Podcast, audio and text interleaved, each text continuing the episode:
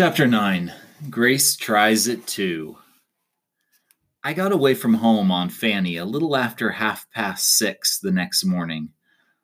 Father must have set up kind of late the night before because he had made me a new sort of whip for the cows. It was the end of a broom handle, about a foot long, with a piece of harness rein fastened to one end and a rawhide loop to the other the piece of rain leather was five or six feet long, with the end sliced into four narrow strips. It was a lot tighter than the black snake. It was a lot lighter than the black snake Fred had lent me. Father showed me how to put the rawhide loop around my arm and snap the sticks so that I could hit things with the split end of the rein. I didn't take any lunch that day. Before, Mother put me up sandwiches and cake, but I tied the package on my overall strap and lost it while I was chasing cows in the alfalfa. She said Grace would bring me a hot dinner at noon and watch the cows while I ate it. I was scared to death when I took the cows out into the road. I knew they would run for Fred Altland's alfalfa as soon as we got past his house, and I was pretty sure I couldn't keep them out alone. That was before I knew much about Fanny. The Corcorans had one spotted brown and white cow that was skinny as an old hound, hound dog. She was always way out in front of all the rest, and she could run like a horse. We were hardly past Altland's driveway before she started running for the alfalfa, and I knew the others would follow her unless I could head her off. I was just thinking about going after her, and I guess maybe I leaned forward a little bit Anyway, before I clucked to her or kicked my heels or anything, Fanny was after her on a dead run. She almost went right out from under me. She started so quick. But I grabbed hold of her mane and stayed on. We caught up to the spotted cow before she got halfway to the alfalfa. I planned to slow Fanny down beyond her and get turned around so I could drive her back with the others. Fanny hadn't planned it that way. When her head was a foot or two in front of the cow's, she and the cow both turned, all in a second. I was the only one that didn't. It all happened so fast that I never remembered hitting the ground. I scrambled to my feet, scared that Fanny would run for the barn at home. She didn't, but stood and let me get hold of her rein. The old cow was running back to the herd as fast as she had run away from it. The ground was as flat as a table, and I was panicky for fear I couldn't get back on Fanny before the cows were all in the alfalfa. Then I remembered how Fred told me to climb on Ned's neck the day before. But first, I had to get Fanny's head down. I ran over to the side of the road, yanked up a handful of grass, and held it out toward her nose. When she started to nibble, I dropped it in the road and threw myself on her neck as soon as she put her head down for it. I took half a dozen more spills before we reached the pasture, but none of them hurt very much. Fanny knew all the tricks there were about making cows do what she wanted them to, and my biggest job was guessing which way she was going to turn and when.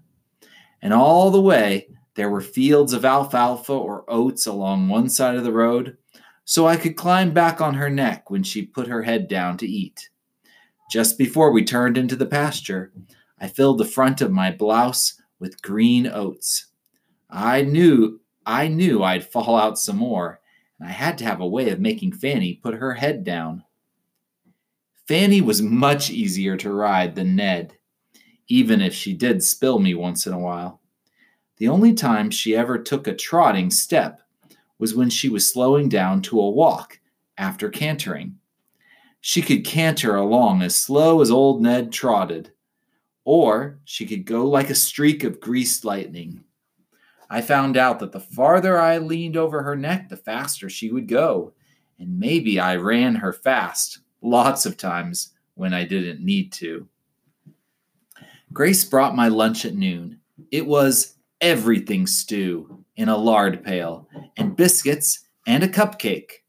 When she brought it, my cows had wandered nearly to the south end of the pasture, so there were a couple of hills between us and our house.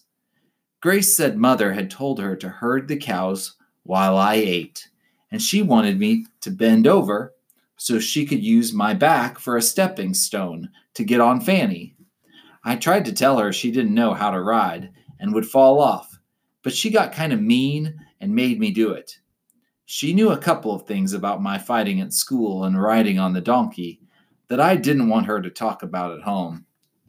She didn't really say she'd tell if I didn't help her get on Fanny, but she did remind me that she hadn't yet. I told her about clamping her knees and watching Fanny's ears. I was getting so I could tell when she was going to turn and which way, because she would point her ears that way first. Just as I got the lid off the lard pail, my old spotted cow started toward Carl's oat field at a trot. I yelled to Grace to head her off, and Fanny acted acted as if she knew exactly what I had said. She went racing off after the old cow as fast as she could go.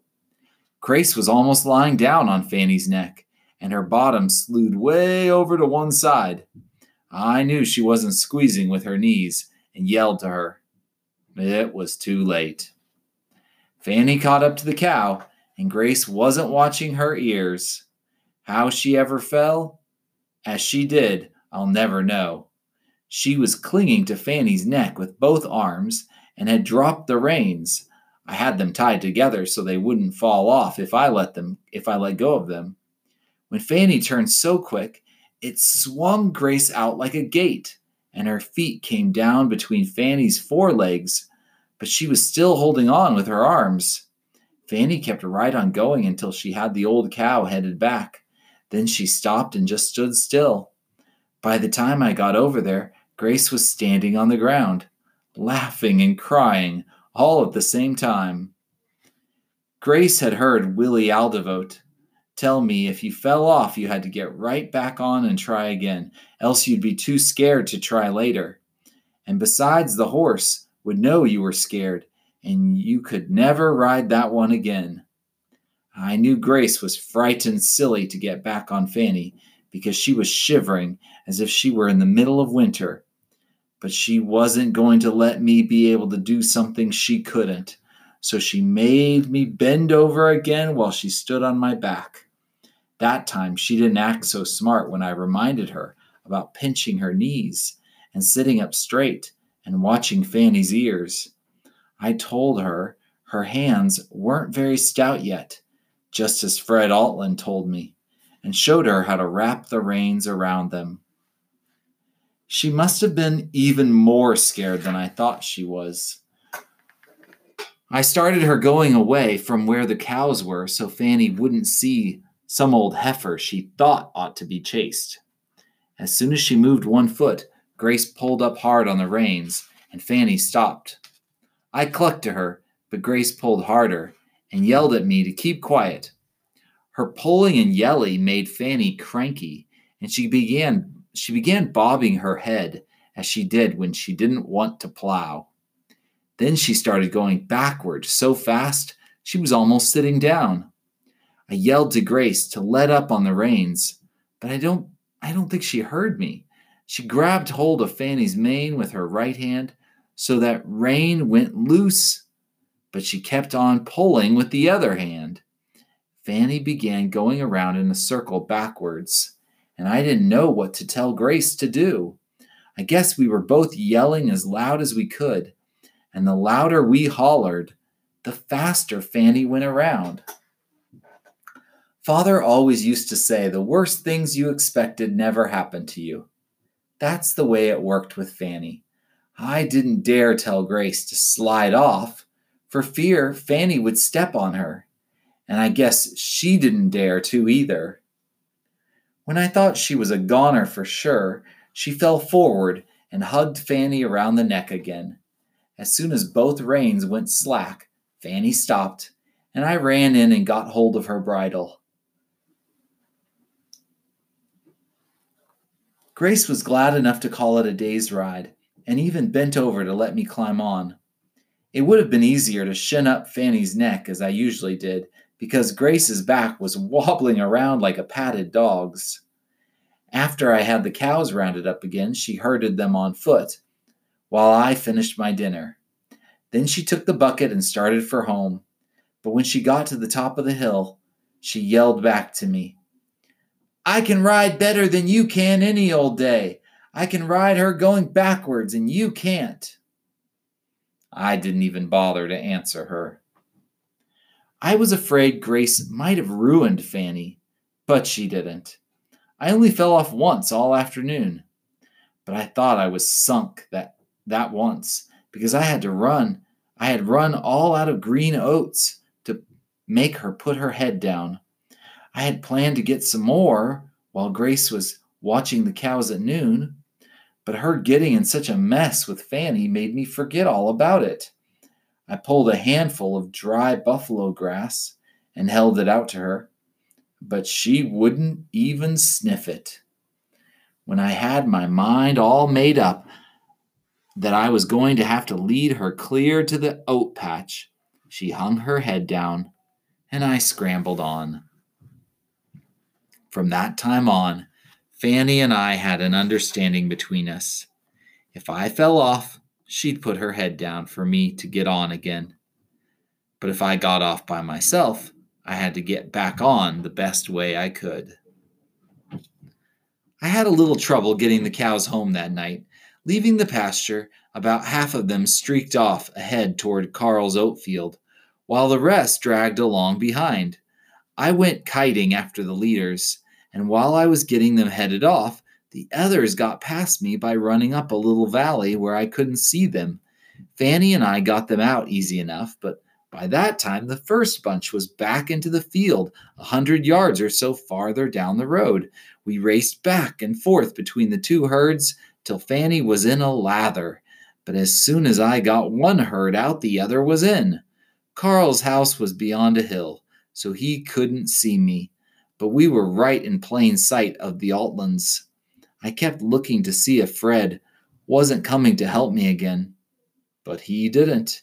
And at last, I woke up to the fact that all I had to do to get them all out was to let one herd stay in till I could drive the other up to join them, then drive them all out together. We got by Fred's alfalfa all right, and I was proud as I could be that I hadn't had to have any help all day long. I was still being proud of myself when Mrs. Corcoran came out with my quarter. She had a safety pin, too. Instead of giving me the quarter in my hand, she put it into the pocket of my blouse and safety pinned it in. I left it there till I got clear out to the road, and my way to Alt on my way to Altlands for our milk. Then I took it out and put it in my overall pocket so I could feel more like a man. But I stopped Fanny in the bottom of the last draw before we got to our house and pinned it back into my blouse pocket. I couldn't be sure Mrs. Corcoran and Mother hadn't cooked the idea up between them. Fanny was pretty sweaty when I got home that night and father didn't like it. He told me I was wearing her down because I hadn't learned to make my head. I hadn't learned to make my head save her heels. I made the excuse about the two different bunches of cows getting into the oats and how hard I had to ride to get them out. But father said, Now wait a minute, son. Every time you've been in sight all day, You've been playing cowboy, haven't you? Of course I had been, but I didn't know how father knew. I nodded my head. Do you want to be a good cowboy like Hi? he asked. Or do you want to play at being a cowboy? Like Hi, I said. Then spare your horse. A cowboy with a spent horse is in as bad a spot as if he didn't have any more, if as if he didn't have any horse at all. I wouldn't waste his horse's strength any more than your mother would waste our money. That is, not unless he was showing him off for her benefit. Instead of racing around after every cow that strayed a few yards from the herd, he'd put them all at the back end of the pasture where he could see them from the top of a hill. Then he'd sit down and let his horse graze until some of his cows had wandered far enough away that they might get into the oats. When he did have to go after them, he wouldn't race as you do.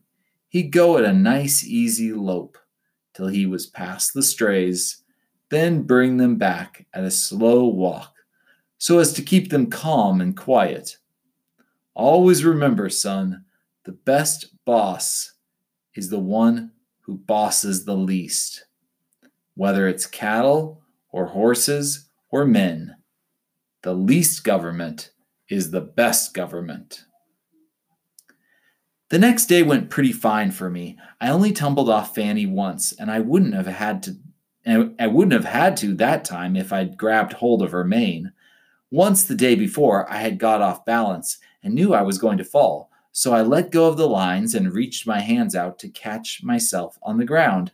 I came down smack on my face and nearly broke my arms. This time, we were right in the middle of a sandy plot at the bottom of a little valley. I had been studying all morning about the way Hi fell out of his saddle on purpose and somersaulted onto his feet. So I thought I'd try it. As I went off, I ducked my head and bucked up my hind end. It worked, but it worked too well. I went too far over in the air and came down on the seat of my pants with an awful thud. The sand wasn't half so soft as it looked, but at least I'd learned part of the trick of taking a fall. That morning I herded the cows the way father had told me Hi would do it. They seemed to know I had learned the trick, and I only had to go after them two or three times. The rest of the morning I kept right on top of a hill where father could see me from our bean field. But when I saw Grace coming with my dinner, I moved down into the little valley with the sandy spot. I wanted to show her that I could fall off on purpose without getting hurt, and, and that I was brave enough to do it with Fanny galloping. I thought maybe I could do the somersault salt trip trip. I thought maybe I could do the somersault trick so I'd come right up on my feet it didn't work any good at all. There must have been a big old jackrabbit that I didn't see, sitting right at the edge of the sandy patch. I had Fanny going like 60 and had loosened up my knees, all ready to take my dive, when she set her feet and stopped dead still. I went off over her head a mile a minute. If I'd gone a couple of feet farther, I could have grabbed the old rabbit as he raced away. It happened too fast for me to think anything about any fancy landing, and I made a perfect belly slide. It knocked the wind out of me for a few seconds. When Grace got there, I was all right, but I couldn't get any air into my lungs, so I could say so. She dropped my dinner bucket and came screeching like she thought I was killed. I don't think Fanny liked her very well after the after the day before, and she shied away. I was afraid she might run home before I could get breath enough to yell, "Whoa!" at her, but she didn't. My dinner was a mess. Mother had put the baked beans in the bottom of the bucket, then put a saucer on top of them with my Johnny cake and pie on it.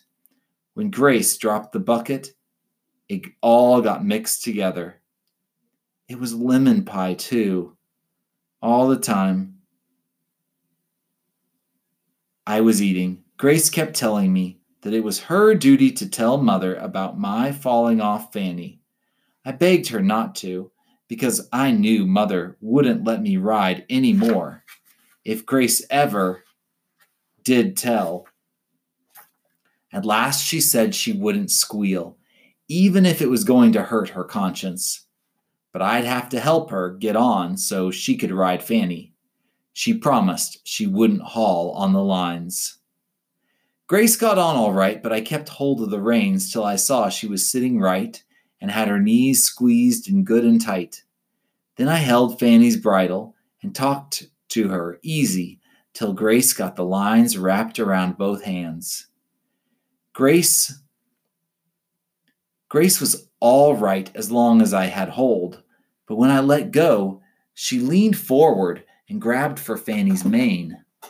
The minute she leaned forward, Fanny's, Fanny started to canter. Grace squealed, and I hollered after her to sit up straight and keep the reins tighter, but not to haul on them. She did sit up, but she hauled on the lines. I don't know whether Fanny was trying to be mean or whether she didn't or whether she didn't know what Grace wanted her to do, and I don't think Grace knew herself. Anyway, she started trotting right up the little valley. Grace went bouncing up and down, up and down on her back like a marble dropped on a stone walk. It wouldn't have been so bad if she'd just come down in the second place every day. But sometimes she was clear first up on Friday. She was clear. It wouldn't have been so bad if she had just come down in the same place every time. But sometimes she was clear up on Fanny's withers, and sometimes pretty near back to her tail. First, she'd lose her balance one way, then she'd grab a handful of mane and pull herself half over off the other side.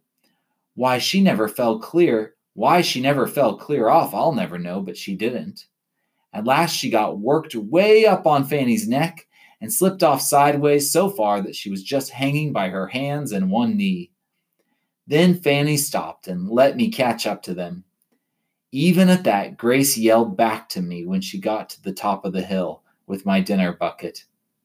I guess I showed you who could ride best. You fell off, and I didn't. Grace brought my dinner every noon, and she always had something hurting her conscience enough so that she'd have to tell mother if I didn't let her ride Fanny. After a while, I just let her do it anyway, and she got so she could do pretty well. But she was always a sissy because when she found she was going to fall, she grabbed Fanny around the neck. After a day or so, Fanny'd stop as soon as Grace started hugging her. I got so I could tumble into the sandy spot and hardly get hurt at all, and a few times I went clear over and came up on my feet like Hi. I didn't have any trouble with the cows after the first week. When June came, the days were hotter, and I didn't have enough work. I didn't have enough to do for it, to be interesting anymore.